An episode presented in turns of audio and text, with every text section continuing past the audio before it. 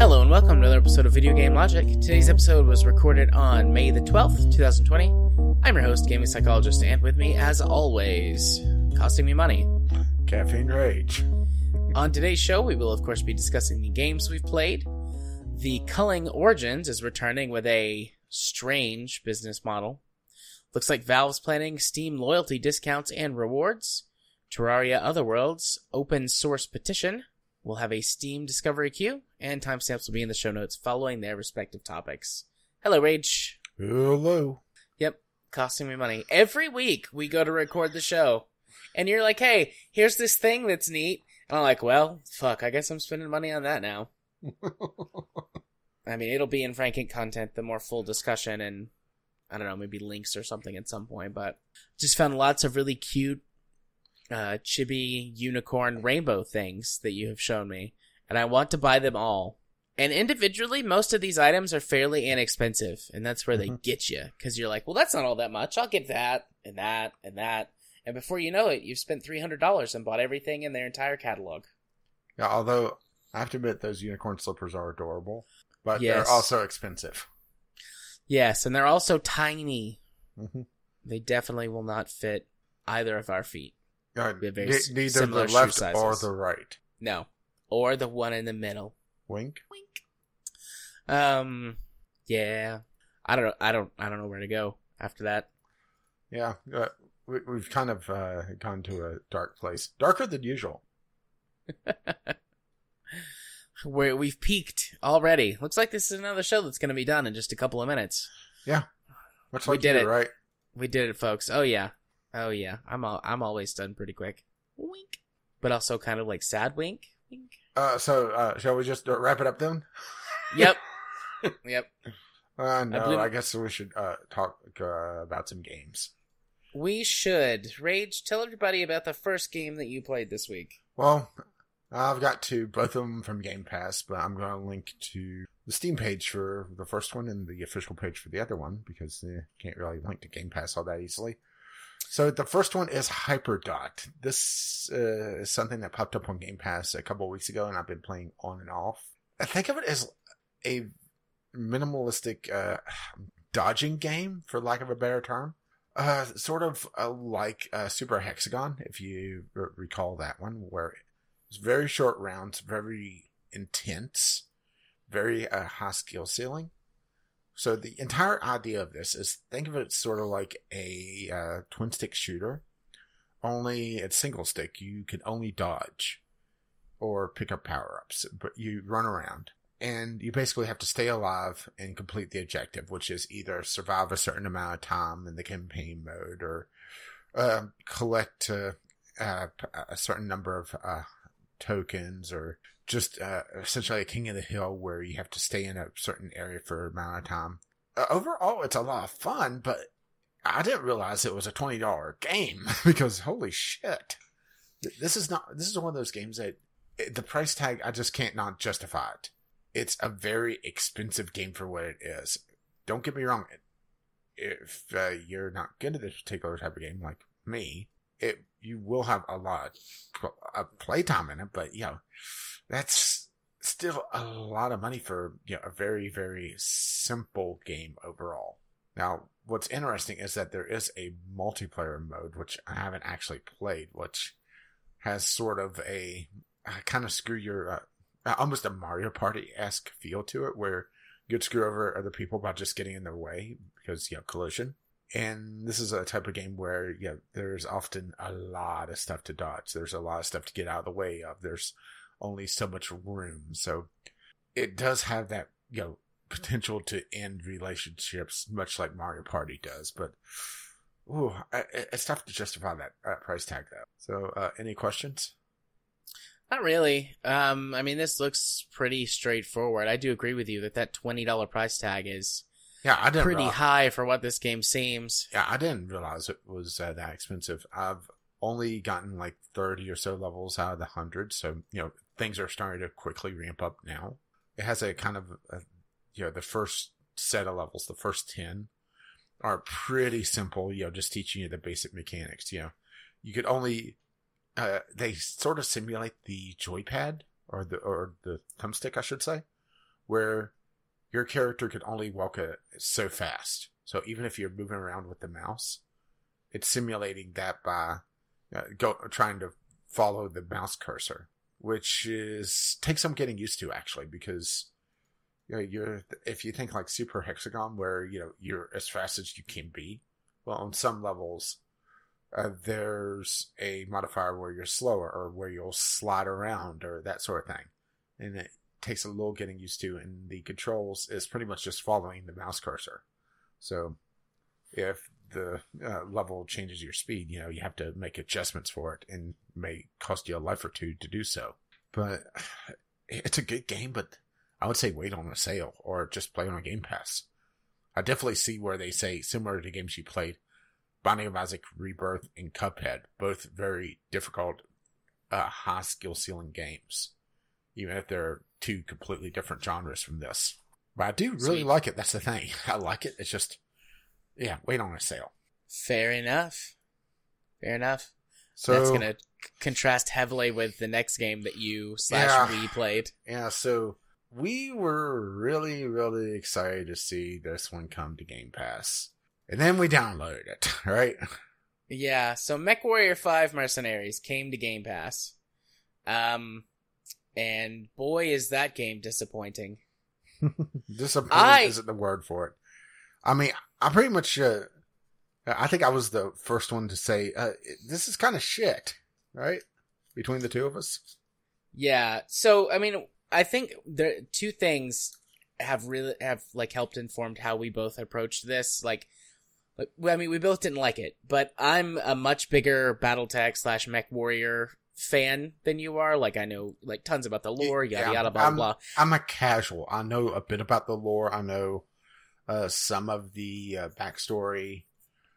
Uh, right. but- and then the other thing is, I- I'm not as much of a mechanics focused gamer as you are. Yeah. And this game's mechanics are sloppy as fuck. And if you're going to it for the lore, well, uh, from everything I've read, not much to find there either. So, uh, for those who don't know, uh, and I should say that I've played uh, two of the previous MechWarrior games, th- I believe three and four. I never got to play the D- uh, the.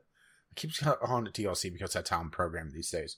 The expansion back for four, if I recall correctly. But uh, you know, I have history in the genre, so I know how a MechWarrior game is supposed to feel.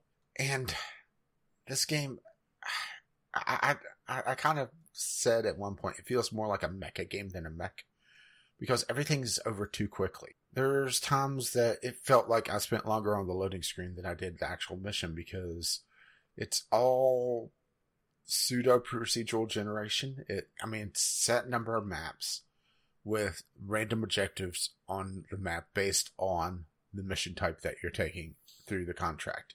It's essentially sort of how Battletech had it, where uh, you are a mercenary group that uh, there's a primary story campaign that is a set series of missions, but then you go off and do your own thing to build up uh, money to get new mechs, that sort of thing. And those are all, you know, the pseudo procedural generation. And honestly, even the story missions what that I played kind of played the same, only they had a little bit more voice acting. So you got what what level or what did you get to? Like, what was the last story mission you did, or what was your Uh, and well, and also what was your Merc commander level or I, whatever? I was Merc level five. I was making my way to the next one uh, that after the scrambler or, after the first couple missions where they cut you loose and let you do your own thing. I did the next one after that. Then it was okay. Well, the next one's way the fuck over there in this other uh, part of the map. Now, Is that is that the one where you're supposed to be defending the f- farmers or doing the transportation missions for the mining? uh. I think it's doing the transportation missions because I did uh, some stuff for the farmers. Okay, yeah. So my number one problem with this game is that it takes way too long to get going. It I got to to Merc Company level ten which you would think, oh, I got twice as far as you. No, because of the way that it scales up, like it, it, it works sort of like RPG leveling in that sense. Like every level you go up, it takes more to get to the next level. It, works Um, like how World of Warcraft used to uh, work, where each level takes longer and longer and longer, unless you're killing harder and harder shit. But the problem is that even the harder and harder shit, well, you're it's just more stuff. It's more the Yeah. same. But Literally. it takes way too long to get going because it takes like two, two and a half hours to play through the tutorial missions. Like technically, only the first one is the tutorial, but it it does it takes an extended amount of time to teach you about the gameplay. Like here's how you repair your mechs, and here's how you go to a different system, and like all this stuff. It takes you like two or two and a half hours to get through all that, and then it takes you like another, I don't know, three hours, four hours to get to where you were at which is where the the game like starts to hit what I felt was its like its sweet spot. So you're like 7 hours invested before you're like, "All right, yeah, this is a pretty like solid game." I mean, it's not. It gets worse, but like once I got through all that stuff and I got to there, I was like, "Okay, like the beginning sucks. You know what? Fine. I'm not as much of a mechanics based gamer. You know, like as long as this is good." And then it starts to dive again because of two issues, stupid enemy spawns and brain dead AI. On Just- both sides. Their their idea of more difficulty just comes from spawning the hell out of enemies, just And- zerg rushing you. Uh, well, well, here's the thing: is that what really got me wasn't the fact that it was more and more enemies as well. It was more and more of these little piss out uh, and tanks and helicopters. I'm playing Mech Warrior to make two giant mechs, you know, go fight each other, right? Yeah, Uh, This it's just getting pinged by tanks halfway across the map that was sitting there waiting on me uh, to pop onto the radar, and there was no chance for me to even dodge. So by the time I actually got to see, actually it, it took me a couple of hours to actually get to a mission where I fought more than one mech total. yeah. Most of the beginning and low difficulty missions don't have very many mechs. They're mostly tanks, turrets, and uh, helicopters. Which is and I'm a it's boring. I'm okay with tank turrets and helicopters being there. They've been in all of the previous Mech Warrior games, but in those games where that all of the levels were hand designed, you had a set number of enemies and it they were balanced together to where that it made sense. Because I mean there are in in the lore all of the factions and mercenary companies like the big ones, they have tanks and support vehicles and stuff and the mechs are like sort of the pillars of the outfit. But I mean, you, you know, you would fight two or three lances worth of tanks and two or three lances worth of mechs, and you know, so on. Like it, you know, it felt like balanced encounters because they were all hand designed. And the procedural generation or whatever they're using to pull in these enemy spawns is fucked up because they don't they don't bring enough mechs.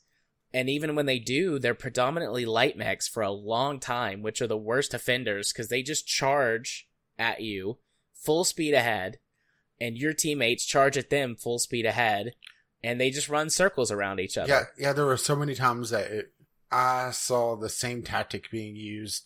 Two enemy or, or one of my lance and an enemy basically circling around another one of my lance, uh, with the uh, each of them getting pinged. Uh, my lance made by random tanks that the other guys were just standing around waiting to try to get a shot on the other mech, or you know, uh, or the one that's getting cir- circle strafe. And don't get me wrong, circle strafing is a valid tactic, but that seems to be the only thing this AI understands because there were so many times I was in active engagements and I had my own lance mates run in front of me in open fire and then start bitching at me, uh, hey, watch your fire. Well, what's the, where the fuck you're going, nitwit? So basic. So I was reading a bunch of the mods that that are supposed to fix these things, and the way the AI is designed is they close to whatever their uh, closest range weapon is. Like they try to keep it the maximum range of their closest ranged weapon. But most mechs have got weapons to fight at long, medium, and short engagement distances. So that means that by default, every mech is going to close to within a couple hundred meters of each other, and then they just wind up standing still, shooting at each other, or circle strafing. They Oh, don't that's- actually try and engage at what like their ideal ranges. So like you see a mech, like the Hunchback, for example. The standard Hunchback has got an, an AC-20, which has got a maximum effective range of like 250 meters, which is pretty close. But I mean, that's kind of how the weapon is balanced. It can take the head off of most mechs with one shot if you're good. But it also has a small laser on top, which has an effective range of like 150 meters. So it tries to stay at 150 meters when it could be at 250, trying to maximize its survivability and damage from the big cannon. But instead, it gets to within 150 meters. And it's even worse for like a catapult, which has all long range missiles and then a couple of small lasers for like close range defense. Well, the long range missiles can't fire at closer than 200 meters. They have a minimum range. So those mechs are basically useless because they'll close to 150 meters to fight with their small lasers and then they can't even use their long range missiles anymore. Well, that makes a lot more sense about why the AI was just brain dead because the uh, some of the tooltips talk about you know having close up uh, weapons for whenever something rushes you. Well, right? Yeah, to some extent, even without any mods, you can kind of work your own AI with that. Because if you build mechs for yourself and then mechs for your AI companions, with that in mind, like you can kind of deal with that a little bit, but generally you severely reduce the effectiveness of most mechs by limiting them to one Or range make them band or of weapons. or give them a, a giant Achilles heel, making it so that oh well, this mech is only good at medium range. So if something rushes it, let's say uh, that hunchback that you know is uh, running at it because it has a s- tiny little uh, laser pointer strapped to its side. Well, it's Yeah. you know it's outside of the uh, of the of your mech's effective range, so it's going to be a lot tougher to take out anything. also, the AI doesn't utilize jump jets at all. That's on either side. Yeah, so that, that, if you put jump jets on your mech, it's wasted tonnage. And the thing is that a lot of mechs come with jump jets. Yeah. So uh, the enemy AI is already hobbled because that's wasted tonnage, and and, the th- uh, and we should say that each mech has a particular class weight or weight class uh, that has a maximum amount of weight they could carry. So light mechs are up to what the thirty ton range. 35. 35 tons I, for I can't, light. I can't remember if it was 30 or 35. But in every component with this game's unspeakably limited uh, customization, which I'm sure you're going to get into, Oh, I'll get there. I'll Uh, get there. has an amount of weight that's attached to it. So if you have a mech that has like five or six jump jets, that's at least six tons of just wasted weight on that mech that the AI's never going to use unless you know, it freaks out for some reason. And the Yeah, I had- is just atrocious. There were several times that I've seen mechs just get stuck on a random rock, and there's just so many times I got stuck on a random rock when I shouldn't. It's like Yeah. the geometry was off. I, I- and the smaller your mech is, the more possibility there is of that of, of happening. Because I've gotten, I've got three, I have two or three assault mechs, and then like a whole lance worth of heavy mechs, and they rarely get stuck except on like really large boulders. But the light and and medium mechs can get stuck on seemingly nothing. Yeah, which is just uh, Um, but you mentioned the customization system. That's one of the best parts of any mech ba- or BattleTech slash Mech Warrior game. I've talked about it extensively in the when talking about BattleTech. I've talked about it extensively in the past when talking about Mech Warrior 4, which has come up on the podcast a couple of times in the last couple of years because I've went back and played it. Um, and the customization in this is abysmal. They, I don't know what they have done in every other mech game before. Essentially, you have uh, a a slot system of some type, and it's varied by the games. And you have, for example, let's say a maximum of three energy weapon slots in the arm of a mech. Um, and you can either equip one large laser, which would take up all three of those energy weapon slots, or you could equip three small or three medium lasers in those three slots. And there's there's variation depending on what weapon type it is. Some, you know, one weapon might only take up two slots, and so you could use one kind of medium sized and one small. But the way that it works in this is that you will be given a slot. It'll be, for example, one large energy weapon slot. So you can only put one energy weapon in that slot. So you could use one large energy weapon, or you could bump it down to a medium or a small, but you can't put multiple small weapons in one large slot. Which also hobbles certain mech designs, right? It's really bad on the low end. The thing is, is when you get up to the heavy and assault mech classes, it's not as big of an issue because you want those large weapons. These are the platforms that can carry, you know, LRM 20s or multiple um, autocannon 20s or multiple PPCs or whatever. Like, you want to use that many large weapons. But in smaller mechs, you have to make a trade off between survivability, uh, maneuverability, and firepower. And so, being able to, for example, do two or three medium lasers instead of one large laser is a good trade off in light mechs because you can use your speed to get in and out of there, or maybe you can put some extra armor so you can soak up a hit if you're not as good of a pilot or whatever. But you're not allowed that customization, and it's it's a it's terrible. And there's a whole class of stuff that even where I'm at in the game, I haven't seen. There's like an equipment tab that. Uh, well, I got one mech that had engine uh, uh cooler mo- uh, uh, slots that I had no access to uh, that equipment. Yeah, so later you get internal heat sinks, which are more efficient than standard heat sinks, and they can only be put in those slots. Okay. Um, but there's a whole other equipment tab, which I went and I looked at the like instant action game to see what it was, and it's a lot of standard stuff that you see in like MechWarrior Online, um, but not in like BattleTech, like uh the anti missile system, which is like a uh, a machine gun, like a, a minigun that shoots down incoming missiles. There's like a, a jammer that you can get, like an electronic jammer. Um, range or like laser pointers to help make, um, I think it's called tag, um, which make your missiles more accurate if you can maintain a tag lock on, on an enemy. Um, and just little stuff like that, which is nice. But I'm at least like level wise. Okay, so it caps at 15 your mercenary company gets capped at level 15 and i'm at level 10 and i haven't seen any of that stuff. So i assume it's locked to story progression.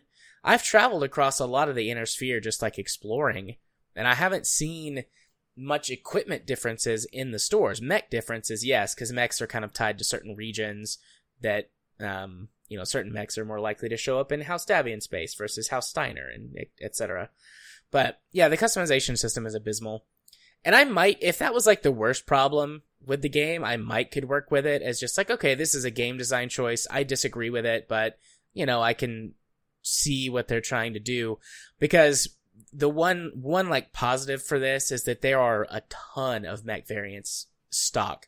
Normally what happens in, in the mech warrior or Battletech games is you get one or maybe two variants of a mech and then these slots allow you to customize them to your liking more but in the lore, there are, for example, like a dozen versions of the Hunchback that have different weapon loadout configurations. And so that seems to be the approach that they've taken. Um, in lore, it's supposed to be a lot more difficult to modify these mechs than in game. And I can see that, and I can kind of go along with that, but also it makes the gameplay worse. And I think sometimes it's important to make decisions to sort of sacrifice on like the, uh, I don't know, like sticking to the trueness of whatever medium that you're building from or the original material and making certain sacrifices in that respect for better gameplay. So, I mean, I can see where they were going with that because, I mean, so far I've run into five versions of the Hunchback in the game. Um, but, you know, I, I think I prefer it the other way from a gameplay perspective. Yeah, which another thing I hated was uh, the just the salvage system in general. Where, yeah, where okay, so it is closer to lore, or at least according to you, where, or I guess the game mechanics of the tabletop version of like BattleTech, where everything has a amount of shares of uh, essentially the loot after a mission, and mechs require a lot of shares, and early on you cannot get anything but you know a couple weapons. But the thing is that they also cap it for some reason, so you can't you know, sacrifice your uh, C bills. Uh, well, yeah. Uh, unless you go to higher area missions where then you start running into, oh, well, I'm going to go bankrupt because I have all these tanks pinging me from halfway across the damn map. Yep, I'll get to that too. I got a lot of complaints. Yeah, y- yeah, you stuck with this game a lot more, and you also uh, are more versed in the lore. But you're just uh, running up this giant bill, but in order to have a shot at anything decent, you're having to sink so much into salvage that it just is befuddling to me. Yeah. Another problem that I dislike the mech variants for, which you brought this up when we were talking the other night, is that in the salvage screen, it doesn't tell you what, like, you can't hover over with a tooltip and see, like, oh, what, what version of this mech is this? Cause I, like I, I mentioned a minute ago, I've seen five versions of the Hunchback. I know what the difference is between the K, J, G, P, and M versions are of the Hunchback because I've read a bunch of the books. I go on Sarna.net for fun, but I mean, you without that knowledge have no clue. You're just like, oh, that's a Hunchback, and you you might be expecting one thing, and instead you get something completely different. Uh, one of two things, really, because my latest exposure is BattleTech, and they had what two primary va- variants? Yeah, there's two. There's the um the P, which is the laser variant. That's the Hunchback. For anyone who doesn't know, has got like this big weapon pod mounted on its right shoulder. Yeah, I called And- mine in uh, in BattleTech Bazooka Joe. Yeah, there's the P, which is a laser variant, and that weapon pod can be loaded up with a bunch of different laser weapons. And then there's the G, which is like the big cannon version, and by default, it's got an autocannon 20 in it. Yeah, but also has uh, you know limited ammo because it takes a lot of shot or a lot to really be able to a lot of tonnage to be able to load up those shells because you know it's fucking massive Yeah, as you might expect. right. But I mean, yeah, that's a, that's a problem because you know I can look at all these different models in the salvage list and go, okay, that's the J version. Well, I've already got one of those that's got the two big missile launchers in the pod instead of the lasers or the cannon, so I'll pass on that to go for this other thing. But I mean, Meanwhile, I'm sitting here googling you know this on the BattleTech wiki. It's like, okay, what the fuck is this one? Because thankfully it's the same. Uh, you know, they kept the names at least. But Yeah. also uh, because there's different variants and also tiers of weapons. So Yeah. uh, so there's four different tiers of weapon. nope, there's five. Oh, there's so a fi- fifth tier. Oh, there's a few that I hadn't uh, encountered yet. Okay. yeah, the whole thing is like it's got a golden weapons, like it's the little box that's got the information is gold instead of having little dots, and that's a tier five weapon. Okay. Okay, so there's five tiers. I hadn't encountered the fifth one yet. Where uh, it's uh, pips or gold. But if, let's say, I uh, the one I kept getting was medium lasers. All right, so if I have a tier, well, actually tier two because, uh, well, six tiers because uh, no pips as well, remember? Yeah, that's true. That's true. So if I and I kept getting one pip medium lasers, well, if I got a two pip medium laser, it would say, well, I have only a couple of those, even though I know I have a bunch of, t- of tier ones. Well, a tooltip would have been helpful to say, okay, well, you have this many of uh, tier one, this or tier zero, this many of tier one, this many um, of tier two, that sort of thing. It's just lack of information Yeah. or lack of useful information, I should say, because The oh. the game does lack a lot of useful information, even in within its own tutorial and help system. Um, it lacks a lot Like- because like the, fucking for- map. yeah the the map sucks but like the difference in the weapon pips it it's really hard to figure out like okay why is one pip better than two pips Unless you and sit there there's and no- uh, compare them back and forth, and there's no direct there's no- comparison. yeah there is no direct comparison typically they use generate less heat and or do more damage. But i mean that's hard to measure. Also it just gives you numbers. Like for example a medium laser by default does five damage. But like what does that mean? It doesn't put that in any context for you. Um because i i'm pretty sure and i haven't found a good explanation of this but i think like for missiles it says a missile does like three damage. I think that's per missile hit not for the entire rack but it doesn't tell you that and then for laser beams they fire either in a concentrated beam or in pulses if you get when you get pulse lasers later on Mhm. but you know, does it do five damage if you keep the entire beam on for the whole time, or is it five damage per second that the beam is on target? Like, you get no helpful context for this, and it's not explained anywhere in the game or in the help system. And I didn't find anything online that was easily accessible that explained it. Yeah, and it also didn't help whenever you start getting into missile variants because I ran to the Streak missile where instead of launching off one giant salvo, it launches them one after another in quick succession, which honestly seemed to be more damage to me because yeah, I was getting more on targets, especially on these little mechs. But there's no direct comparison saying, okay, well this has a hit percentage of this, this has a right. It just ugh. Yeah. Well, I I knew that one at least if it works the way it's supposed to in lore. yeah, but Um, this right. the Streak missiles are more accurate because instead of all firing at once out of the same launch pod, there's small. There are fewer tubes, so the spread is a lot smaller. Yeah, supposedly, right? Yeah, I don't. I don't. But also- I think I've gotten more hits with them, but it's Yeah, hard but- to say for sure. Yeah, but I also was having trouble under or uh, doing too little damage to uh, airborne targets because so many tar- of the missiles will just miss. Yeah. Uh, But the map is terrible. It's garbage. Um, you Uh, can't really accurately read the terrain by pulling up the map and looking at it. yeah, there were so many none times I ran into uh, just a box canyon uh, that Yep. lo- that looked like I should be able to walk up it, uh, but nope, uh, invisible wall. If it looked like I could walk up it uh, uh, on the actual terrain, or uh, you know, the, the the the the map just lied. The, the map is terrible, and also I would have loved to be able to tell. uh, Okay, uh, you two go this way, or you know, be able to you know send a couple of my lance mates off to check another objective, especially whenever I was on some of the assassination contracts, and uh, two of the possible places were pretty far apart. Mhm. I would have loved to Yep. send my little uh, scout mech off on his own to be able to you know, scout.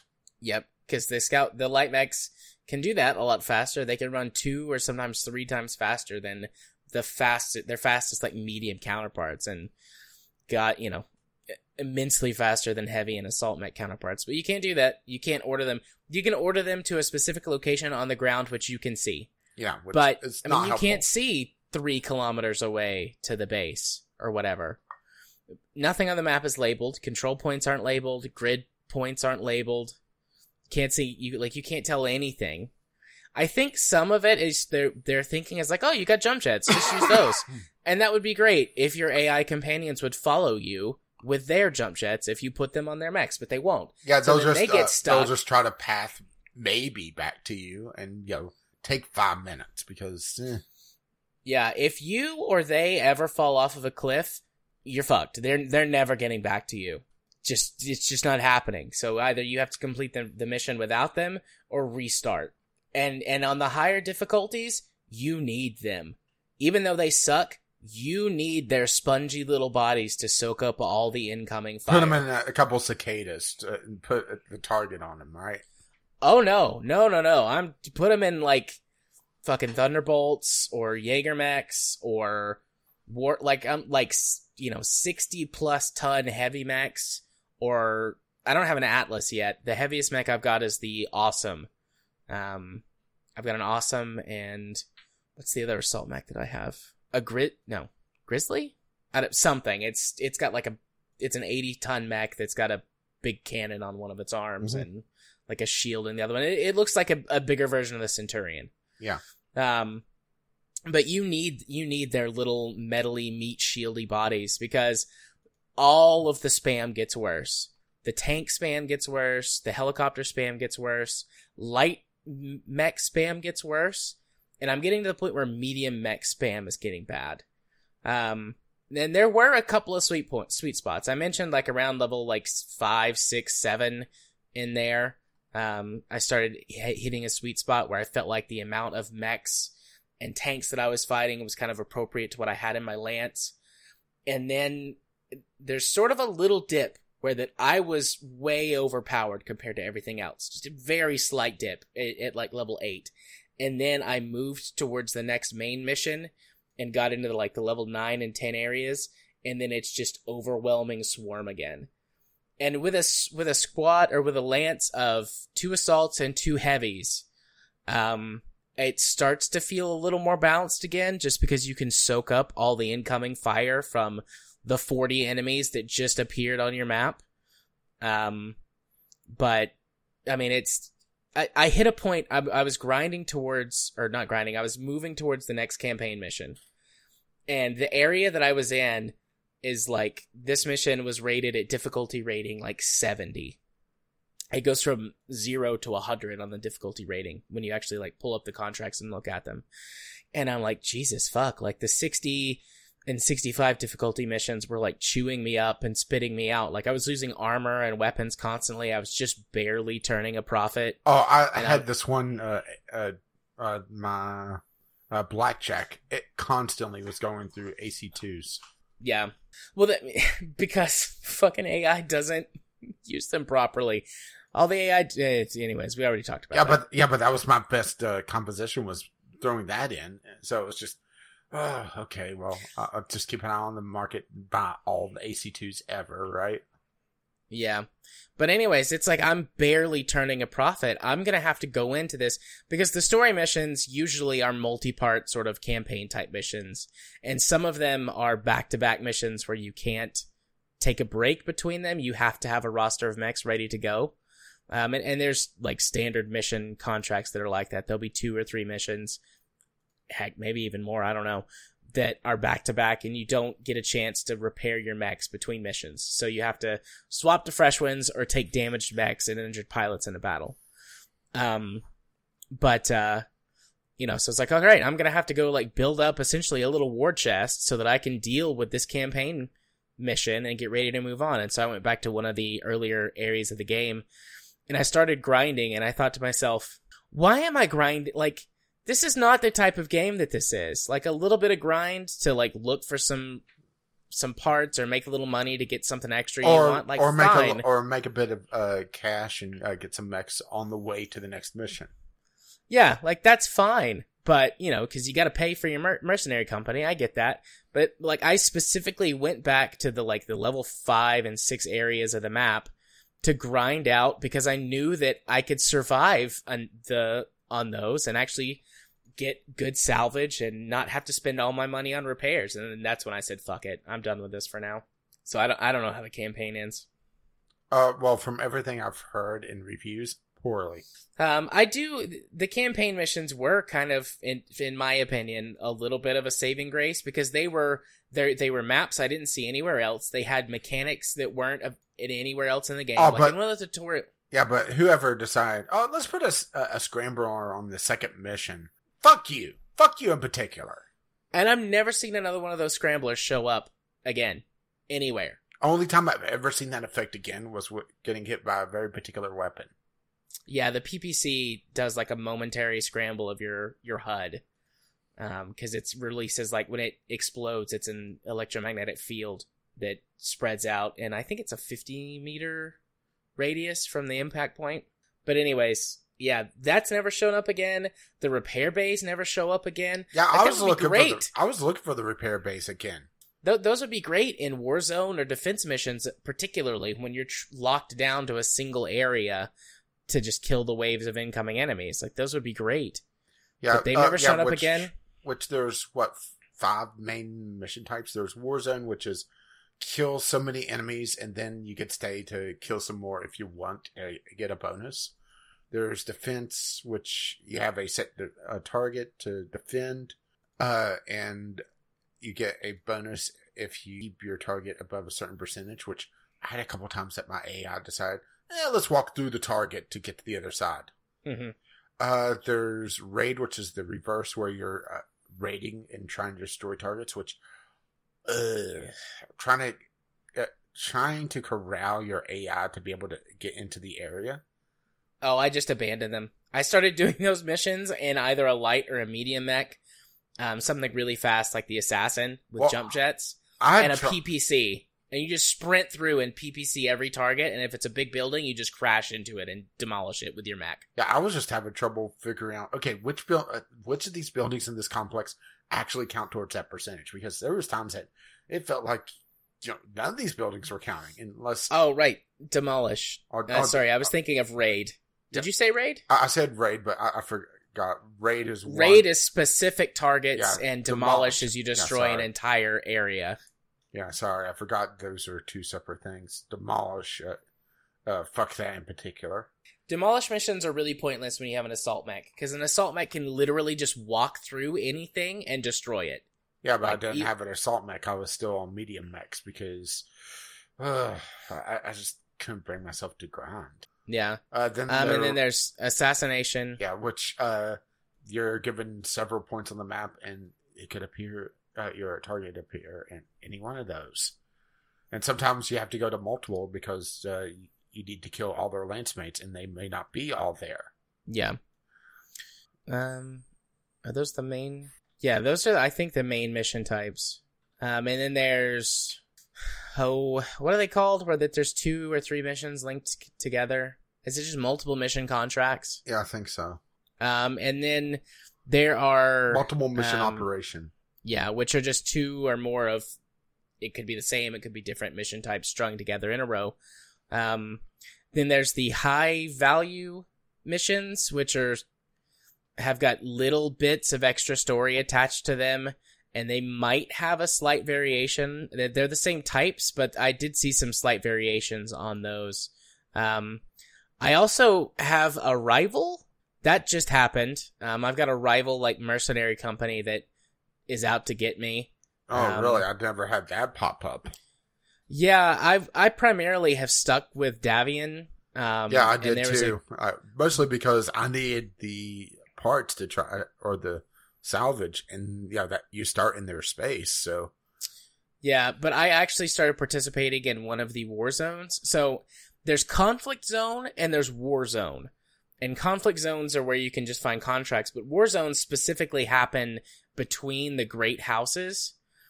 And there's a shitload of contracts in war zones. And um I took several contracts in a row against um like okay, so the contract will be like you know, you can choose which side and that basically tells you like which mission type you're going to do. So for example, it's either a defense or a um, dem- demolition mission. And if you take defense, then you side with um, Davion, and if you take demolition, you side with Curitan, essentially for all of these missions. And I did several in a row for House Davion because I was like super friendly with them. So you, I was getting using all my um, bonuses for the uh, negotiation. And at the end of one of the missions, like, and it, it was just like a normal mission. It wasn't like a, like a, one of those campaign or whatever things. And this guy comes over the radio and he was like, you know, oh, I know you're a fellow mercenary crew, but you killed a lot of good people of mine across this campaign. I'll be out, I'll be after you and like some other stuff. And then he, he popped up again in another mission and, um, I, I forget her name, Ryana was like, "Oh, heads up, Commander! It looks like we've got uh, a specific lance that's coming in to the AO. They're not part of the mission. Kill them if you have to, otherwise avoid them." And it was those those mercenary guys. But the mission I was doing was just like a, a raid mission, so I wiped out the targets and then left, and I didn't actually encounter them. yeah, I'm just But- I'm just looking around to see. Uh, I found the mech list actually. Uh, so you mentioned hunchbacks. There's the GHJSP, and there's a special named one here. hmm There's a yeah, Hero Max. Is it the K? Uh, well, this is called it the, the Hunchback Gridiron. K? Okay. Yeah. But anyways, but there there's those like back to the, what I was saying about the mission types. There's like the sort of the story little story missions. They've got little extra bits to them here and there. And then there's the campaign missions which are unique. Um some of them like as far as I can tell, they're all using maps that don't show up for the random mission types. I mean, maybe some of them do and I just didn't recognize them because I haven't played it enough but um, I definitely have not seen those maps elsewhere that I can recall. And they'll have very specific objectives and a lot of unique dialogue on some of them. Um, they're a lot more difficult, but in like the correct sense of difficult instead of just like, God, this is so hard. There's 55 things in my way. Um, they'll be difficult because it's actually like a slog of like, there's one where you have to go and attack this fuel facility for the, um, what's the the bad guy mercenary company? Uh, Black- Black Nova, Black Fire, something like Black that. Inferno. Black Inferno. Black Inferno. So there's a Black Inferno complex you go and attack, and you're destroying their fuel um, refining operations. And you get deeper and deeper into this facility, fighting your way through their defenses, but in a way that makes sense. It's like the outer turrets, and then their initial response, and then the on site mechs, and then they call in the heavy guys to go after you. And as you get deeper, the resistance gets harder, and you're expending ammunition and taking damage. And it was it was a pretty pretty solid tense mission for all the right reasons. But it's like there's one of those every four or five or six hours among this sea of Blah. rep- blah repetitive missions, and I can be okay with that. I played BattleTech for 500 hours, but the all of the underlying mechanics and systems that support that are really good, not mediocre at best and a slog at worst, you know? So, I mean, there are the, the Game Pass version or the Windows version doesn't at this point support mods there and you you and I had this com- had a conversation about this and so I can kind of let you pick up for there after I say this but there are a lot of mods that fix a lot of these things um Yeah, but that- that's not an excuse anymore. I mean, I'm tired of giving Bethesda that excuse. So, giving a game company that has, let's say, a little bit of experience with MechWarrior and making an actually decent battle system, uh, an excuse saying, oh, "Well, the mods fix it." No, no. If if the base game is shit, it's shit with mods. You can polish a turd all you want, but it's still a turd. Yeah. So, you know, I would all of that to come together here at the end and say, you know, if I had bought this, I would be really pissed off. Um, thankfully, having only played it through Game Pass, I certainly enjoyed bits of time with it. I was frustrated and powered through other parts of it. Um, you know, if it stays on Game Pass and they bring mod support to it, I'd be happy to play it that way. But if it goes away from Game Pass, I mean, it's coming out on Steam. It's supposed to come out on Steam, I should say, towards the end of this year. Yeah, after Um, uh, yeah, after the year delay. I might could see buying this game for like 10 or 15 bucks. Well, you're to about have ten as, dollars like- higher than me. I would buy it at five. Yeah. But you know, I would I would buy it really cheaply to have as a, a platform for modding. Be- I mean, there hasn't been a MechWarrior game like a single player MechWarrior game since 2002 when MechWarrior 4 Mercenaries released. Yeah, and there hasn't been And- a, a real Mech Warrior game since. Since you know, I, I'm sorry, but this just feels more like a mod to Mech Warrior Online with all the decent stuff that Mech Warrior Online did stripped out of it. I mean, I'm sitting looking at the maps, feeling, oh man, these maps feel so tiny uh, compared to what Mech Warrior used to have. Uh, there's none of the strategic layer that MechWarrior used to have. It just feels very, very stripped down. Like they, okay, well, we got a storyline that kind of works, uh, and we could uh, put it into MechWarrior Online. So, yeah, let's call it a day. MechWarrior 4 is a better game, hands down. But the biggest problem I have with that is that I've played MechWarrior 4 so much, so many times. It's just old. You know, it's it's there's not a lot that it has left to offer. And so a newer, nicer looking, more updated experience would have been nice. Uh, but I mean, well, I'm I'm continuing to go through the mech list, and a lot of these special variants are special variants from Mech Warrior Online. Yeah, they brought in well the hero units though from MechWarrior Online are pulled directly from lore. They didn't make those up. Yeah, but still, know, Um, I I would lo- I would be a lot happier with it and could forg- I think I could forgive the spamminess and even the shitty AI if the mech customization system was there from Mech Warrior Online because they do proper slotting. They do variations on the types of armor that you can use. They do variations on the type of skeletons you can use to build your mechs. They do engine customizations. They do all of that. And uh, I mean, that's one of my favorite things about the series is to just play with my mech builds. And there's so little customization available in in Mercenaries or MechWarrior 5 Mercenaries that it, you know, I could forgive a lot if it had a lot better, more in-depth customization. Because then I could still play with my mechs. But I can't really all that much. Also 12 mechs is not enough, damn it. MechWarrior 4, you could have unlimited mechs built, and BattleTech lets you have 18 prepared at a time. And you think, oh, 12's not that much, or not that much less compared to 16, but it's not enough. Especially, sig- especially to if, 18. especially if you have multiple mission operations where you need a full two lances. And with 18 mech slots, you can have a full lance composition of light, medium, heavy, and assault, and then four left over to play with. And it's important to have different mech types for various missions. Cause then you get locked down even more. If you're, if you're running a full setup of like max armored heavies and assaults, basically the only thing they're good for is defense contracts and warzone missions. And those get old doing them over and over and over again. Honestly, I'll say all the missions get old quickly. That's fair. Um, yeah. I mean, don't I- don't buy. I, I, I would give, I would be a little bit more forgiving if the story missions felt like they were more handcrafted instead of just plopped onto another copy of, you know, these maps. But they don't feel special at all outside of that very first one. Well, I mean, like I said, the later ones feel a little bit more special. But I mean, I played the game for probably twenty hours total, Yeah, I maybe twenty five. yeah, I didn't sink that much time into it.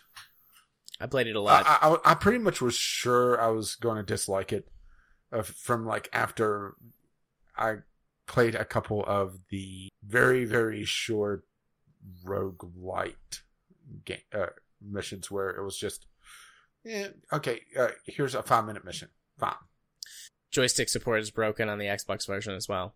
My HOTAS that I have is the most recommended HOTAS for this game, and it basically doesn't work. It it doesn't recognize half the buttons on it.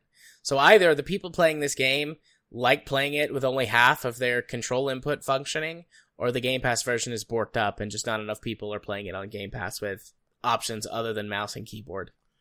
yeah uh, okay we're going to go back to uh, the uh, remaster uh, debate uh, for a moment I would love to see a competent company go back and redo some of the older MechWarrior games, especially since they were built around having a mouse and key, or, or a, HOTAS. Because yes, you can play them with a mouse and keyboard, but it's jank as fuck. Yeah, It, it needs a little bit more reworking to be able to uh, play with mouse and keyboard. And honestly, getting them to work these days is getting tougher and tougher.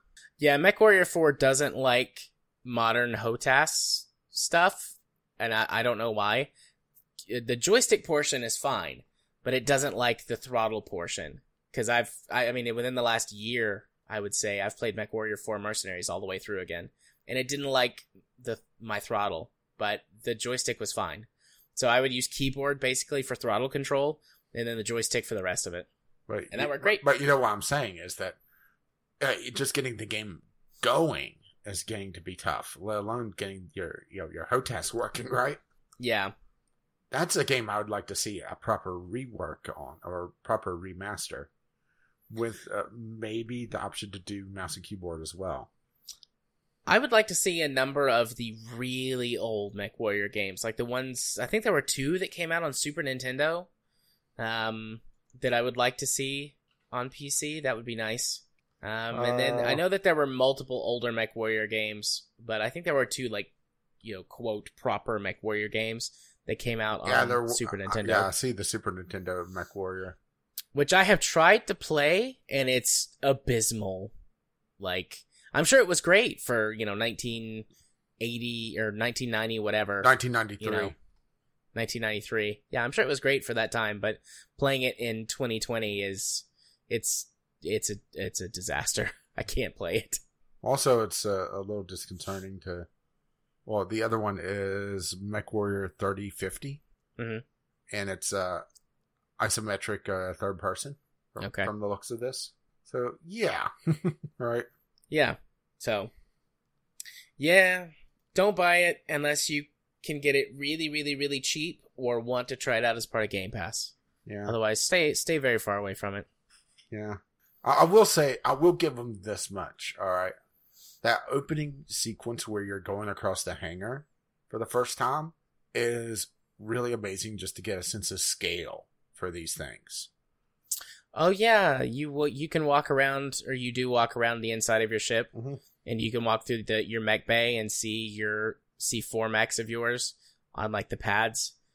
Um, Yeah, and the first time you do it, they fancy it up. You walk through the hangar and you get on the lift and go up to the top of the mech and get in and you know that's but you're right that sense of scale is really cool because you don't really ever get to see that in any of these games like you can see a mech compared to a tank or a building or whatever but being on the ground looking up at how massive these things are it's it's great Yeah, and then it gets really old. Yeah, then all downhill from there. And it, yeah, and it does get old, especially whenever you have to go talk to your uh, CO. yep Uh, you have to go or, talk to or- Ryana. or sorry, your XO, because uh, you know you're the commanding officer. Because yeah, you're the one that has all the experience with the. Oh wait, Yeah. but it, it spawns you in the hangar on your ship instead of in the um like on the bridge or the command portion. It's it's not really separated very much. It's like one giant room essentially. And then you have like your ready room that you can go into and access the computer in there and basically do all the stuff you can do on all the other computers in the in the ship. hmm But um, you know, I think they should start you in your ready room every time. That makes sense. I hate standing in front of like mech slot number one, having to walk up for everything. or at least start it, or have it where that computer at mech slot number one was usable instead of having to walk over to between the first and second slots.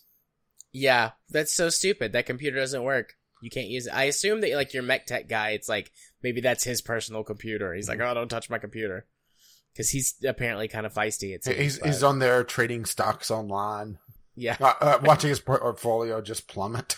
yeah. But yeah, stay stay away from it. Play right now if you want a new mech game. Play BattleTech. Unless you just really hate turn-based strategy, play BattleTech. It's it wins. I I remember I think two years ago when they were both supposed to come out in the same year, we are like, oh yeah, it's gonna be the year of the mech. It's gonna be great. I wonder which one's gonna be better, the Mech Warrior game or the, well, now we know. turn-based strategy game. It's like yeah, now we know. Mech Warrior, pile of dog shit. I would say BattleTech, Uh, I would say, uh, even with all the jank and all the trouble getting uh, MechWarrior 4 working, go play that. yeah, I agree. Or MechWarrior Actually, 3. it's it's not that hard to get Mech Warrior Four working. At least last time I I set it up, um, there's a a very dedicated group of people that have put together like a whole like install for it. You don't need a disk. You don't need to like mount it to an ISO or anything. Like you just download it and can run it in compatibility mode for XP, I believe. It's either XP or Windows 7. Um, you just and you can run it in compatibility mode. It's great. Um, I found it on a site that like that's what they have is like old version or old yeah, games. the they've got problem is that uh, if it requires XP compatibility mode, pretty sure Windows 10 removed that. well, that's dumb. So, like I said, it's getting tougher and tougher to get that game running, even with the dedicated community, because you need either an old computer or dual boot. Yeah. Here we go. Here it is. myabandonware.com and then MechWarrior 4 Mer- Mercenaries.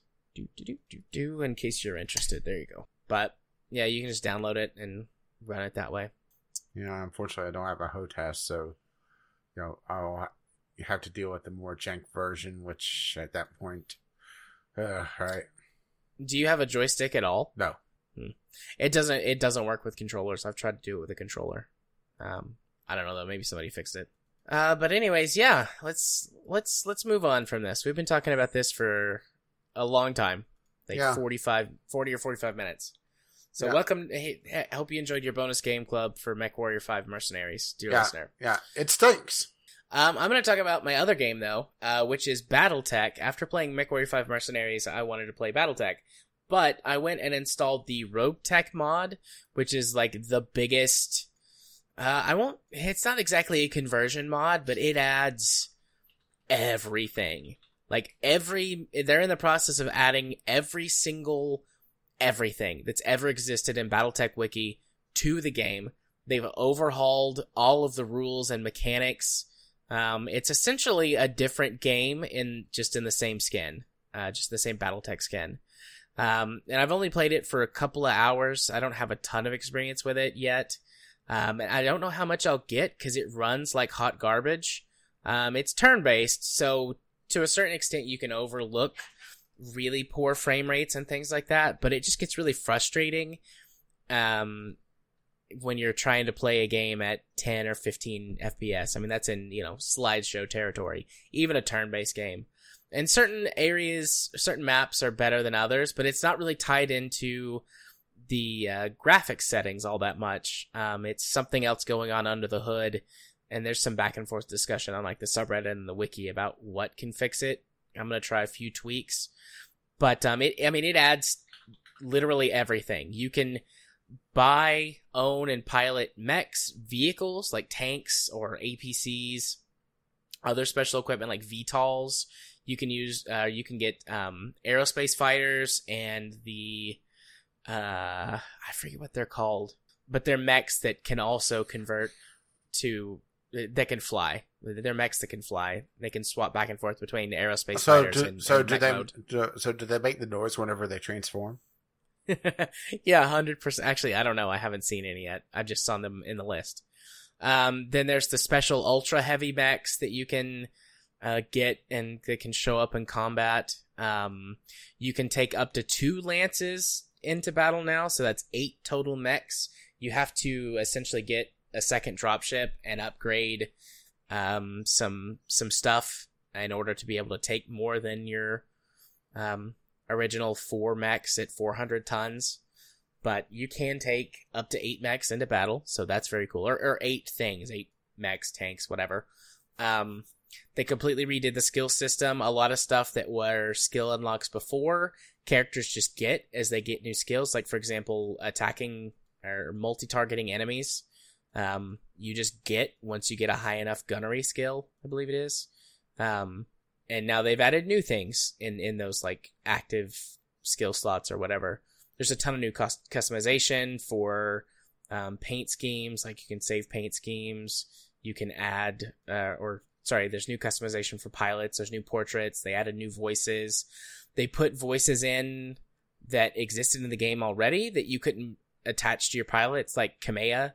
Um, she was she's like the the queen or whatever. Um, but you can't use her voice on any of your pilots. Um, but now you can. Um, and they, you know, they did other main character voices. They unlocked them, um, which is pretty cool.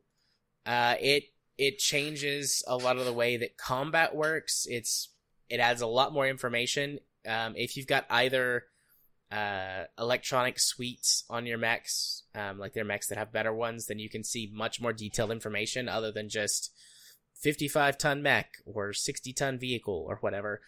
Um, it, all the way down to actually what mech it is, um, what wet parts are on it, um, and things like that. Like you could te- detect that uh, with sensors instead of visual targeting. Um, it removes it. It takes the training wheels off on the sort of accuracy assistance that you can get with your pilot, sort of the behind the scenes tweaking that makes it more or less likely that your shots will hit. All of that's gone now. Um, accuracy is mostly determined by your pilot skills and uh, the type of mech that you're using.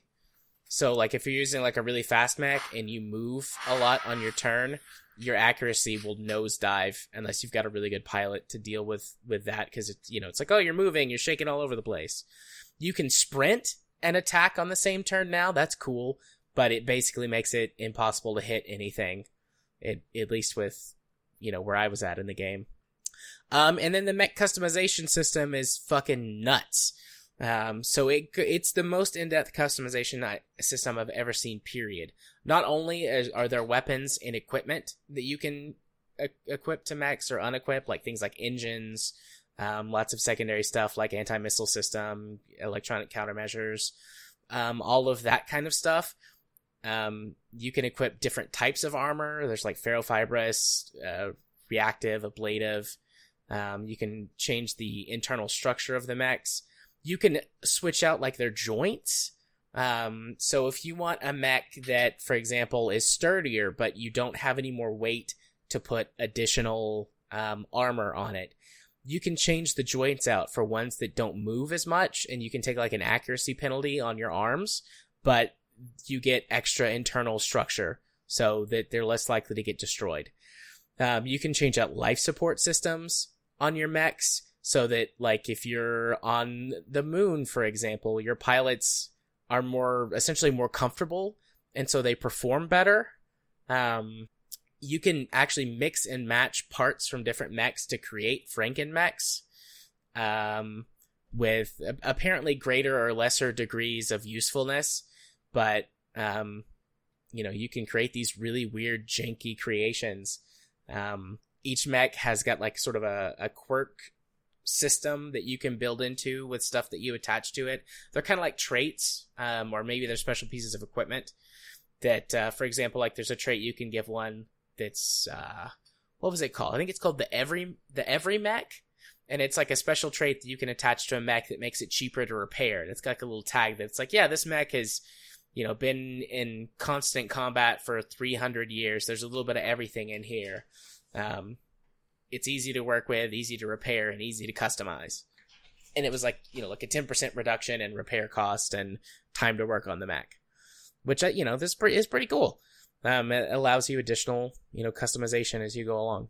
So there's, it's daunting how much stuff is in the game. Like part of me is like, oh my god, this is amazing. I love it. I love it. And part of me is like, ooh, this isn't exactly what I thought I was getting in for. Um, so but it might all come crashing down if I can't fix the performance because I cannot stand the constant hitching and how long it takes to complete turns and the occasional accidental misclick because the frame rate dips. I mean, for the most part, it's like, you know, do you want to do this? Yes or no? And you can click no if you misclick, but it just, that really sucks. And I, I don't like that. So I'm going to spend some time tinkering with it to try and fix it. And if I can't, then I'll just try another one of these, I don't know, conversion mods or Mega whatever. mods. Yeah, one of the huge mods, or I might just go back to the base game because there's still a lot of unexplored content I have from the base game slash DLCs that I have. So I, I might go for some smaller mods that are just like add in certain things or tweak certain gameplay settings and and not go for the full total conversion. But it, it is very cool. So yeah. Rogue Tech. Still better than Mech Warrior 5. Yeah, but then again, I, I think a, it is. I think a room temperature bowl of spit is better than Mech Warrior Five. Possibly, but more gross. It might be better, but it's still more gross. Oh no! I mean, I was pretty grossed out by some of the mechanics. So, all right. So let's move on to our first news story of the night. Um, after what is probably our longest video game section in a long time. Yep. Um, our first news topic of the night: the culling Origins is returning with a strange business model, and strange it is indeed. So, what the ever living fuck? I, I mean, yeah. Oh, so, so okay. I'll give you a, your voice a little bit of a break. So, the Culling. This was one of the early runners of the battle royale genre, and it was mostly focused on melee combat with some bows and arrows, if I recall correctly. And it was set up like a game show esque uh, battle royale where eventually things would kind of converge into this arena, if memory serves correctly. So they basically flubbed it. They were uh, early uh, uh, uh, game in this genre, and they flubbed it by just ignoring the player base and trying to push the game in a in a direction that the player base didn't want, and it flopped. They just shed too many players and a battle royale game, uh, like I've said before, needs a fairly substantial player base because these games are pretty big on each match because you know you're you're usually 100 players, sometimes a little bit less, but you know usually pretty big from the outset. So then they released the Culling 2, and it flopped so bad that they actually offered full refunds. It was out for a couple weeks, and they just pulled it. Just no, this isn't working Nope. So now the Culling is back once again, and uh, I think Jim Sterling uh, uh, had it best a pay to pay to play game. So this is originally coming out on Xbox One, where you the base game is five dollars. Uh, let me just double check my pricing here, okay? Uh, mm-hmm. uh, five ninety nine. Okay, so six dollars. Sorry, and it comes with a free ticket every day to play one match. Okay? One. Singular. Then, if you win the match, you get another token to be able to play again. But if you lose, like, you know, statistically, most of the people in the game, you either have to wait to the next day But they didn't say if it's a timer, like a 24 hour timer, or if it's like a set time where like the server's resetting. Oh, it's next day. Or buy packs of tokens or a p- online pass to play as many times as you want in a 7 or 30 uh, day span. What the ever living fuck? Yeah, that's horrendous. Hey, how about that? Something dumber than loot boxes. Yeah, So uh, this makes yeah. loot boxes look like a good idea. Okay, so a pack of tokens. I'm uh, pulling this from Tech Raptor. Links in the show notes if you wish to see this or you know uh, gawp at it yourself. Uh, and there will be the link to the Jim Sterling one, which is where the first one I saw was was Jim Sterling. A pack of tokens, three for ninety nine cents, ten for two ninety nine, or twenty for four ninety nine. Or you could buy the pack or the seven day pass for one ninety nine, or a thirty day pass for another five ninety nine. Hey, how about that? You can pay five ninety nine all over again and be able to play as much as you want the game that you just paid five ninety nine for. So uh, Mhm. they had a, a, a uh, press release with this. So I'm going to read this and I'm going to try to keep the sarcasm out. No promises. So the Culling is one of the pioneers in the battle royale genre, and even today it stands alone as a unique, up close and personal combat experience. Said Josh Van Veld, uh, Xaviant's director of operations. We get messages every day from players who want uh, the Culling uh, to come back, and for the last several months we've been working to make that happen. Uh, players, so there's more than one. That's actually a surprise, isn't it? But anyway, our new approach uh, focuses on sustain on sustainability.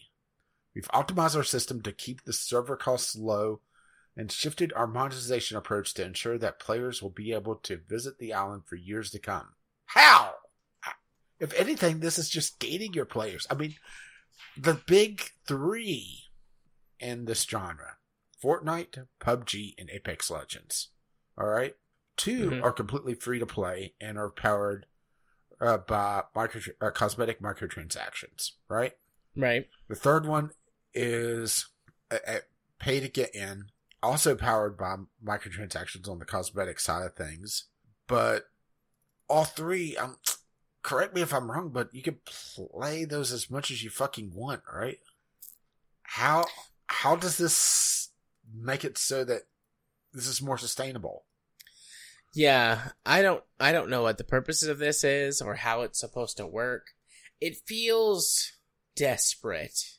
It feels like well, maybe we can try and do this thing that nobody's ever done before or at least not in this space. I mean, maybe there's mobile games that do. In fact, there probably are mobile games that do this. I mean, this is But- essentially an MMO monetization. Uh, I mean, if you t- if you ignore the online match tokens completely, okay, and just focus Mhm. on the online pass, that's essentially MMO esque monetization Yeah. for a battle royale that you're already buying into. But the thing is that MMOs, well, one they have a bigger player base, heyo, but also they support that by having online. Oh yeah, for one, you know, focused patches that are part of that experience and focused content, and also being a lot more than a C tier battle royale game. It's just wow, right? hmm Yeah, I could see the monetization or the subscription working if there was something unique or interesting or you know if they offered something for it i could see it working. But i definitely don't don't see this otherwise. I'm just or don't see this working. And the tokens are just stupid. They're just why? Why would you do that? The, the only are- way I see the uh, the tokens working is if you were to get the pass and then basically build up enough tokens to be able to play past that. Sort of like uh, be able to get enough uh, uh, of the licenses in Eve uh, during your subscription to be self sustaining. But it, it, in a shitty battle royale game, yeah Oh, let's just put it this way. I went, uh, I went over to the sub or to the uh, uh, the Steam forums, and it, it suddenly came alive, and uh, there's a lot of laughter. yep yep i would say so I wonder if there's a subreddit. Oh yeah. Oh, actually, there's two because, of course, there's the Culling 2, but nobody remembers. Okay, so let's see what people are saying. Okay. Uh, Okay. Uh, the Culling uh, uh, is back. That's the announcement one. Paid matches. Congratulations. You're the worst pay to play model I've ever seen. Even pay to enter MMOs or subscriptions and assorted uh, microtransactions are better by miles. That has 39 upvotes. To, to be fair, this is a small subreddit. So there's 5,800 people subscribed to it. What sounds like a lot, but remember, mm, right? Yeah. five five dollars a month for a subscription uh uh battle royale game just blows my mind. I mean, just how? I'm not seeing anybody in support of this. Yeah. I mean, I, yeah, I agree with you. I don't see how or why. I mean, they're just trying something to be trying something without offering it anything that matches what they're asking for. I mean, I do understand some of the nostalgia for the Culling because it was more of a focus on melee combat, if memory serves correctly. So having something different in the combat wise instead of you know, oh, there's a sniper uh, in that house, you know, across the field that just picked me off. Great, yeah, I could see that, but uh, just wow. And also, first person uh, melee rarely feels satisfying. And if I remember correctly, that uh, I think it also had a crafting system built into it where you had to craft your weapons. So there was some tree punching in it as well. Although I could be Mhm. mistaken on that one. To be honest, all these battle royale games kind of run together. Yeah, that's fair. Um, yeah. I don't really know if I have anything else to say about it. Just it's really stupid. I mean, I you know I mean, I texted you saying you have to watch the Jim Sterling video. I wish I, with the next I wish I could have sh- seen the look on your face whenever you watched it. yeah you sent it with an exclamation point as well, and I was like, oh man, what is this? It was it was definitely it did not disappoint. You didn't oversell it to me. I, don't think I could have. I, I think, I, I think if I told you exactly the contents of it, you would have not believed me and went into the not expecting it. Yeah, Because if I told you, oh yeah, they're gonna you you buy into the game and then you are charged for tokens unless you win one on your single uh, free play of the day and free and sarcasm quotes because you're buying into the game, you would have not taken me seriously. Well, no, I think I would have taken you seriously because it's it's you. I wouldn't expect you to make that up, but And also make I up it- something like that, right? yeah, it, it was still surprising, uh, very surprising. So I mean, damn. yeah. All right. Um, our next news topic of the night. yeah, this is speculation based off of a beta thread, if I recall correctly. Yep. Um, it looks like Valve is planning Steam loyalty discounts and rewards. So this is some deep diving on Steam DB, where they found some strings in the beta release talking about loyalty reward systems with uh, reward levels, badge levels, uh, and some of the talk I've seen online is essentially equating it to how Valve has gotten or how they've gamified the major sales of the summer and uh, winter and making something like that for year round. And that is interesting because we haven't really seen Valve try to compete or do something really different in quite a while, actually, have we? No, they've kind of settled into the same routine of how they do their their big sales and things like that, which I don't have a problem with. I'm not like complaining in that respect. Like Valve has still got the best sales in when they do them for digital sales, but I mean it was really nice when they used to do like all kinds of little games and community stuff and Yeah, there was lightning deals and all that jazz. Yeah, so I do miss the lightning deals, but there was also uh, they had this uh, clicker uh, for one year that people uh, broke.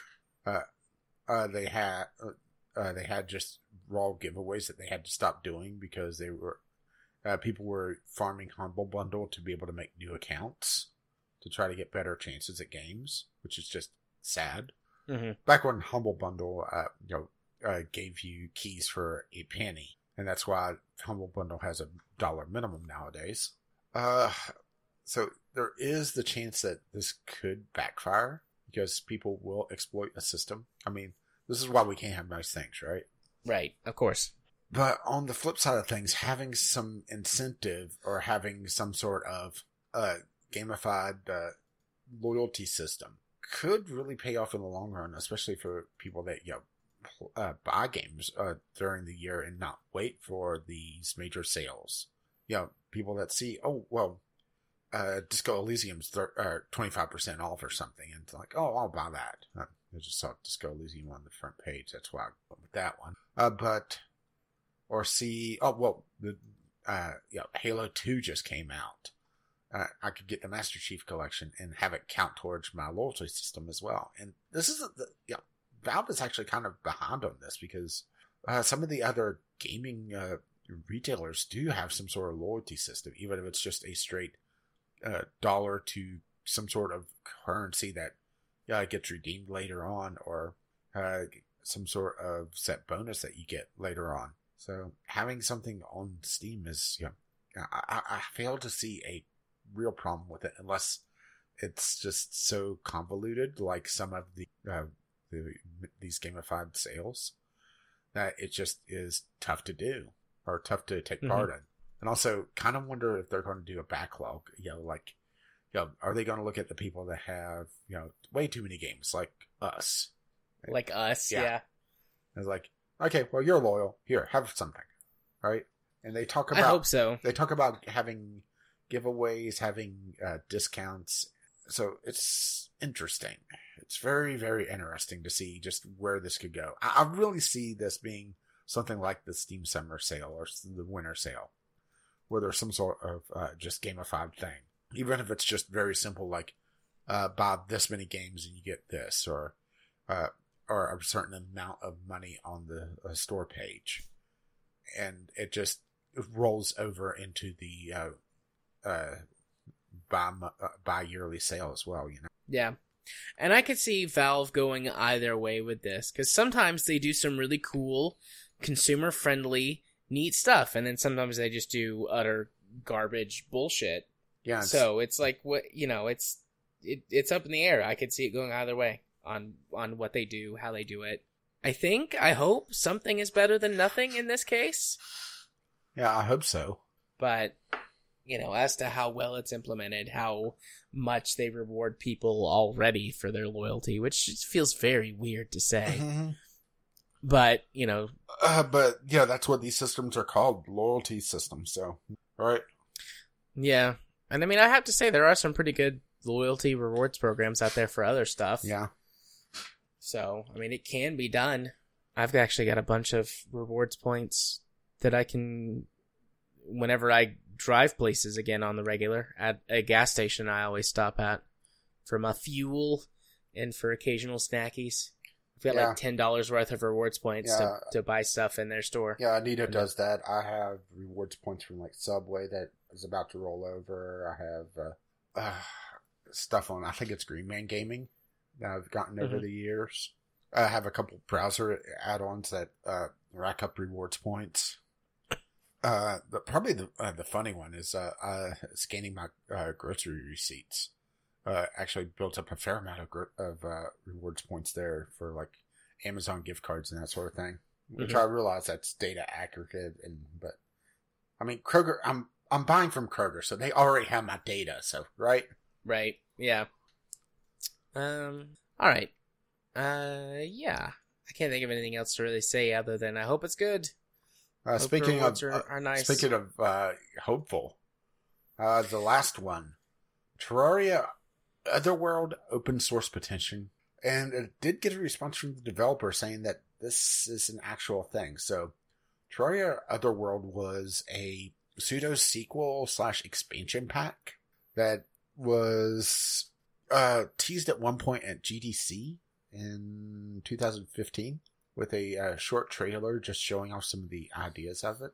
Basically, be able to go to different areas. It has a lot different of an art style than Terraria. I'm not going to say better or worse. It just feels a lot more like Starbound, actually. You know. Mm-hmm.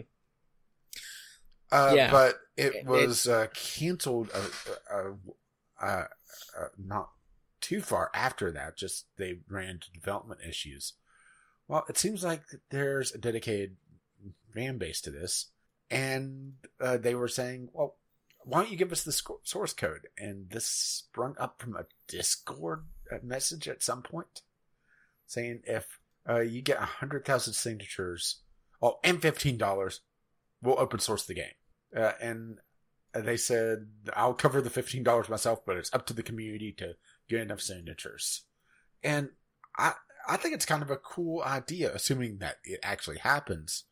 Having this, you know, game that's never going to otherwise see the light of day, just, you know, be out there for people to tinker with because there are, you know, armchair developers that will just sit and work on something, uh, as a pet project. And why Yeah. not, uh, you know, uh, Terraria? Terraria has an absolutely huge following. Yeah.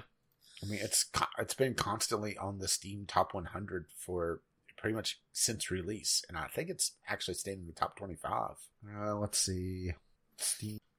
Uh, Terraria right now has 42,437 players with a peak today at 53,000. Is it's 11th most played at the second. It let's put it this way: it has more players right now than Rocket League. Dang.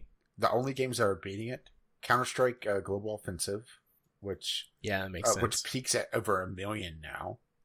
Dota 2, Player Unknown's Battlegrounds, GTA 5, Tom Clancy's Rainbow Six Siege, Team Fortress 2, Destiny 2, Warframe, Ark Survival Evolved, and Rust. Everything else, fewer players at this moment.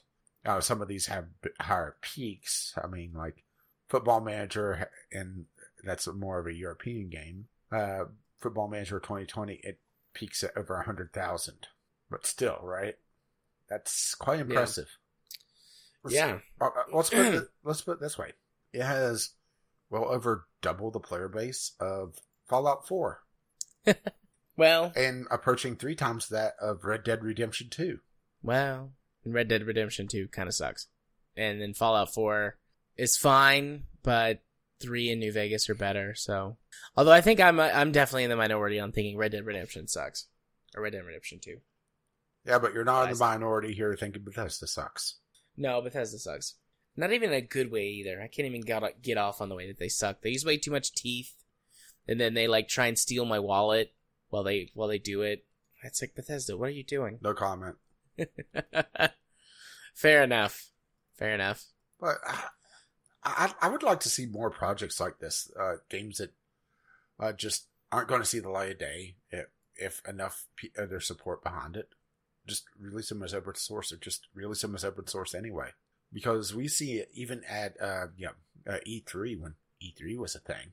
Uh, that one Dragon game, uh, uh, yeah, with the cringy uh, headphones uh, Mhm. from a couple of years ago now. Yeah, which I was looking forward to that, Yeah, that, it, that I mean, I got canceled. Yeah, So canceled pretty soon thereafter, actually. Within a couple months, actually, wasn't it? yeah, yeah. Within a couple of months of E3, it it had gotten canceled. But I realized that AAA games, it's a lot harder because there's so much underlining tech that they license out. Uh, it could just be, you know, assets they may uh, bring in freelance artists that, uh, that you can't, uh, you know, just open source it because, you know, one, uh, the assets are a little different, but also underlining stuff like how loot is done, how uh, just the algorithms for the random, uh, randomization may uh, be proprietary, uh, net code if it's a multiplayer game, that sort of thing. It may just be where they don't have the licensing that they can't, you know, just publish it because they don't own that. Yeah, But I would like to see more of these come out. But yeah, that's kind of a pipe dream, I know. well, you never know. There are uh, actual good developers out there in the world. Not many, but a few. Um, so there's there's the potential that this could happen again for interesting games. I I also hope that it sees the light of day. I I mostly played Terraria because it was the thing that we played together. Mhm. Um, you know, at the time we we were recording it, but I mean, even if we weren't recording it, like it would be a game that I would that I mostly played because I enjoyed playing it with you.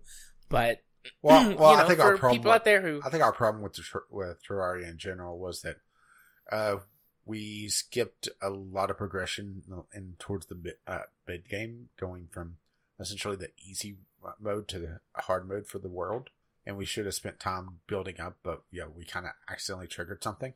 Yeah. Um that's fair. But I mean, you know, for the people out there who like it and who want it, you know, I hope that this works out for them. I recognize that Terraria is a good game. It just didn't quite connect with me.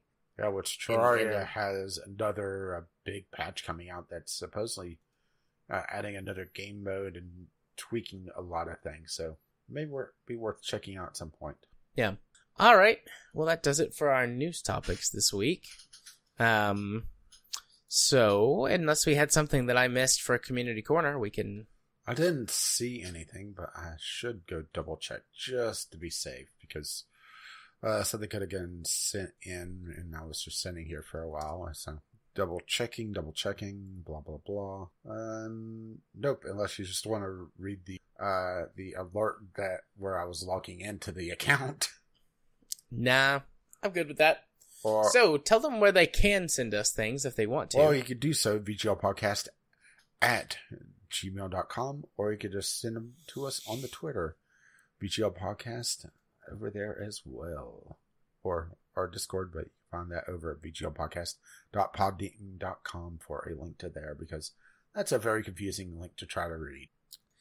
Indeed. So, doobly doo for a Discovery Queue time. And I have one off the bat because, of course, I do because I have it set in uh, another tab. So scroll, scroll, scroll, scroll, scroll to the right place. Overshoot. Uh, uh, clear out what's still there from last time. Oh, oops, I forgot to do that.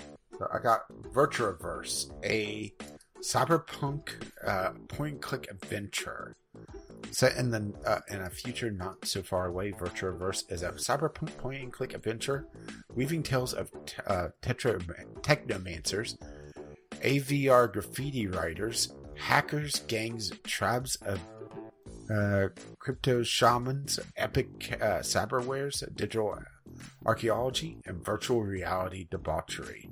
Jack in, spread the code, look at Virtuaverse. I mean, that sounds really cool just from the little marketing blurb, huh? Basically, cyberpunk, uh, and I'm blanking on the year that they have it 2044? 2077? 2077. I was uh, a few years early. 2077, only point and click adventure. I mean, if you're That does sound neat. yeah. I mean, it has a really nice art style to it too, and I absolutely love that GIF that they have on it, uh, uh, on about this game. It, it feels like the, the old King's Quest games in a good way. But yeah, that is uh, definitely uh, a good one. Oh, and you just Nice. you just got the one I got next, so I'll continue going. You're up. Okay. Yeah, so I got uh, Hydroneer. Hydroneer is a mining and base building sandbox. Dig for gold and other resources to turn a profit and enhance your mining operation. Build a base of operations, forge weapons, go fishing, and dig deep. Um, that description makes it sound like it's going to be sort of like maybe a Minecraft esque type thing. You know, you're doing a lot of manual work. But actually, it's got what looks like um, voxel type machines in it. There's like uh like a bulldozer and a digger and Mhm. mm, I I, don't know what these are called, but the machines that that are purpose built to cut down trees. Chainsaws, Um, and then, well, no, it's like a vehicle. Um, wheeled chainsaws. sure. And then there's like piping and stuff. So I, I don't know. It looks pretty neat. Uh, I think it's cute. Uh, it, I mean, it's just one of those sort of voxel, voxely minimalist type looking art styles, but I don't know. I've seen it done way worse than this. I think it's cute. Yeah. M- maybe I've just been playing too much Minecraft with my kid. But Well, this is their Yeah. second game. Uh, the other one of theirs uh, looks like it's based around sailing. Uh, sail the Caribbean, uh, laying siege to naval forts. So the scuttle. Ooh. That's 99 cents. Shit, dude, I'm buying that. Not right now. But I mean that's I mean that's impulse buy territory. yeah. Like hardcore. Alright, but anyways, yeah. So I got Jet Lancer. Oh, as I accidentally click out. Okay, so a high velocity aerial combat. So sort of uh, old school uh, Ace Combat. Uh, okay. uh, maybe uh, well, maybe I should say Star Fox. It, it, it looks like they go between a few different styles of game because there's some that looks like it, they're, you're controlling a hovercraft. There's some that's like 2D shooter.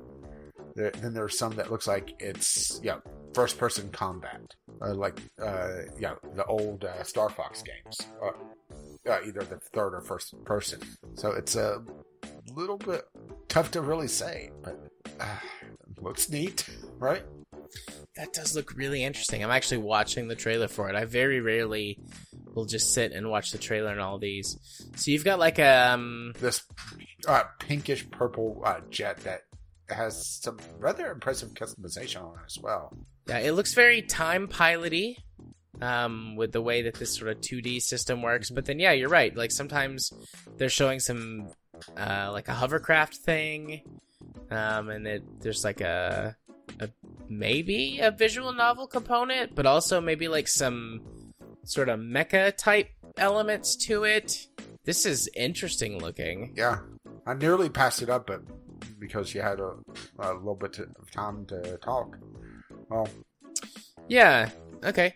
So I got one. I was uh, I haven't put it on. Let me go put it on the list. wait. Um, just because I was looking at that. Um, this is called Spirit of the North.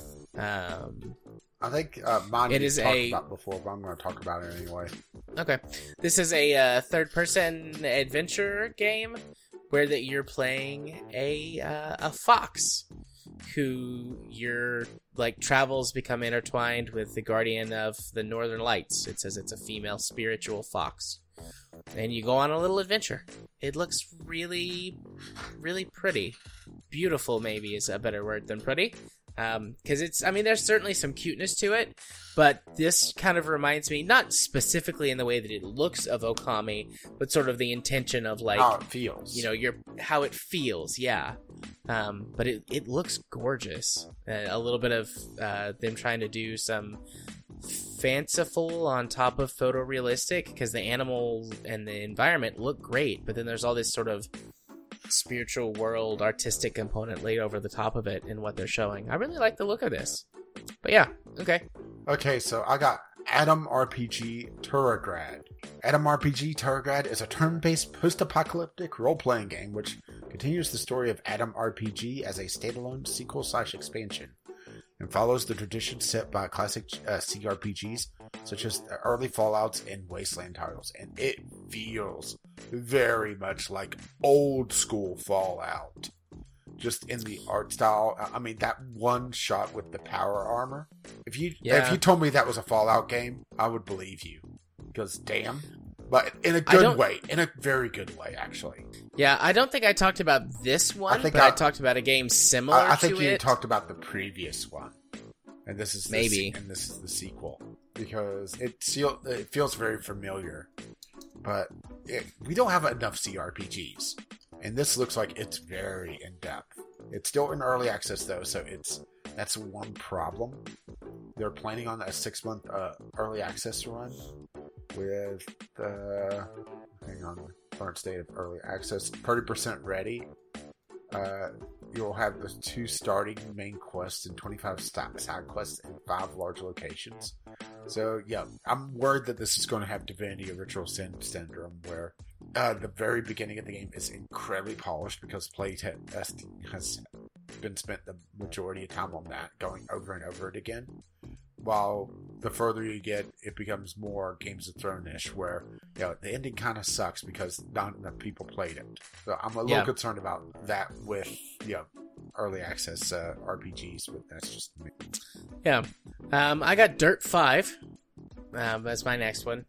Which, in case you're listening and you don't know what the Dirt series is, Dirt series is, it's an off-road racing rallycross. It's got all of those different disciplines in it. Um, just basically off-road stuff. Any off-road motorsport you can think of has shown up in the Dirt series over the years. So, from like a car perspective, I don't think they've ever done motorcycles, although they might have, and I didn't know. Uh, motocross, that is. But um, I mean, this is the the fifth one. So I'm assuming that it's just going to be more, more vehicles, Well, from what more uh, tracks, uh, different I, I saw people talking about a teaser trailer for it, and they said that feels like Dirt uh, one and two in a good way. So yeah, Well, good. yeah, I got one. I had to dig because Oh. I got a couple VR ti- only titles. Sorry, sorry, sorry. I was just I was scrolling through this a little bit more. It looks like it has a co-op career mode. Ooh, that's interesting. So that does sound interesting. I'm interested in that. Carry on. Uh, but yeah, they were talking about how it uh, feels like the older Dirt titles. It kind of ignores some of the stuff they did with the later ones, which is probably a good thing, actually. Mhm. So I got an interesting one. Wintermoor Tactics Club. I'm just going to read the marketing blurb again because Wintermoor Tactics Club is a story about surviving high school with gameplay inspired by tactics RPGs and visual novels. So a tactical, uh, basically Final Fantasy Tactics esque uh, visual novel. Hmm I'm not sure how they're going to pull this off, but it looks very charming. And I believe. Hang on, just double checking this. Uh, this is from the same developer as Banner Saga. So, yeah.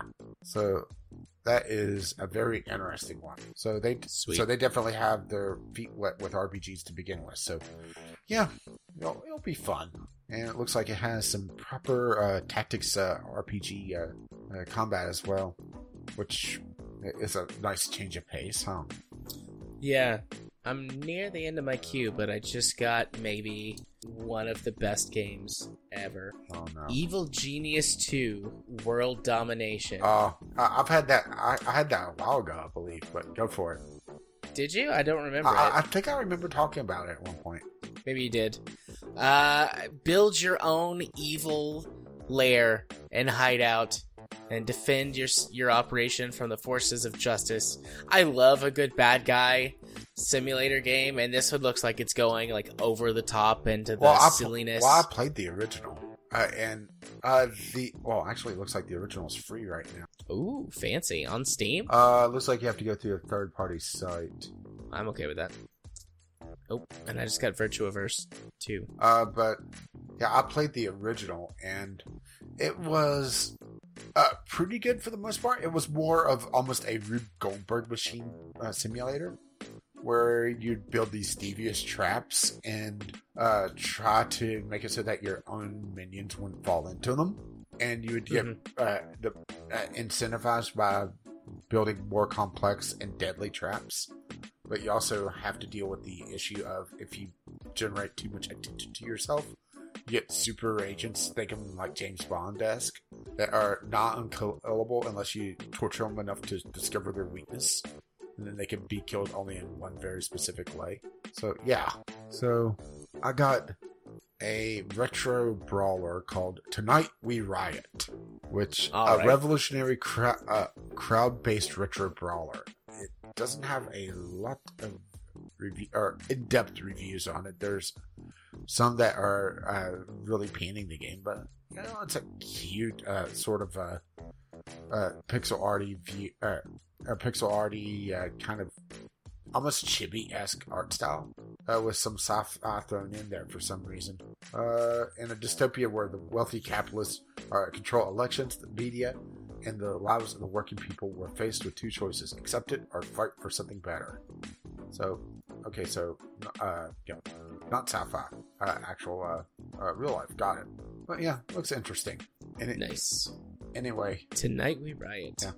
Um, I've gone through my whole queue. I got I'm on my Um, last one. Okay. Got one more? Or? No, no, no. I've, yeah, I, I've gone through my whole queue. Okay. The last game that I got was um, what was the first game that you had? Virtuaverse. Yeah, I got Virtuaverse as my last game in my queue. Uh, I got Helltaker as my last one, which uh, the marketing blurb. Helltaker is a short game about sharply dressed demon girls. okay. You, Yeah, you wake up one day attention. with a dream, harem full of demon girls. You open up the portal in hopes of fulfilling your wildest dreams. Hellfire burns through your lungs. Death awaits around every corner, and everything looks like from a cutesy mobile game. You are in hell. Traverse hell in search of love. Win hearts of horrible demon girls. Kick adorable skeletons around solve puzzles with uh, as efficiently as possible, or just skip puzzles in the menu. Try not to get murdered by demon girls. Get murdered by demon girls anyway. So there you go, right? Nice. Yeah. I mean, I have no idea what to expect from this. It it's a free to play short puzzle game. So there you go, right? Yeah. Looks cute though. Yeah. Art style looks pretty So- cute on the cutscenes. So there you go, right? Yeah. Is this like um crap, what's the game where that whenever you like with music, whenever you move, stuff happens? Uh, Crypt of the Necrodancer. I have no idea. I'm just sitting here Yeah. looking at this, and does it re- really uh, lend itself that well to trying to describe it?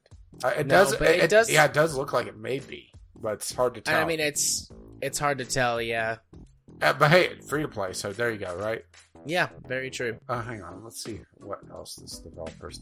This developer's done nothing else, but uh, their DLC, which is uh, nine ninety nine, art book plus pancake recipe. well, you're you're buying that, aren't you? Uh, everything in this Okay. art book could be unlocked for free in the game, but uh, if you end up buying it anyway, thanks a lot. oh, that's nice. so essentially, a donation uh, uh, for the game. Uh, I, I kind of like that model. You know, Yeah.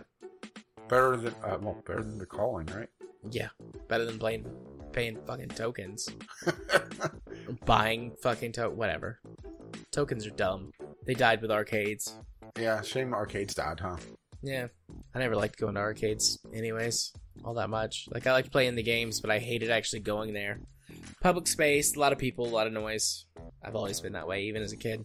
But anyway, um, uh, that's it for that. So, waiting.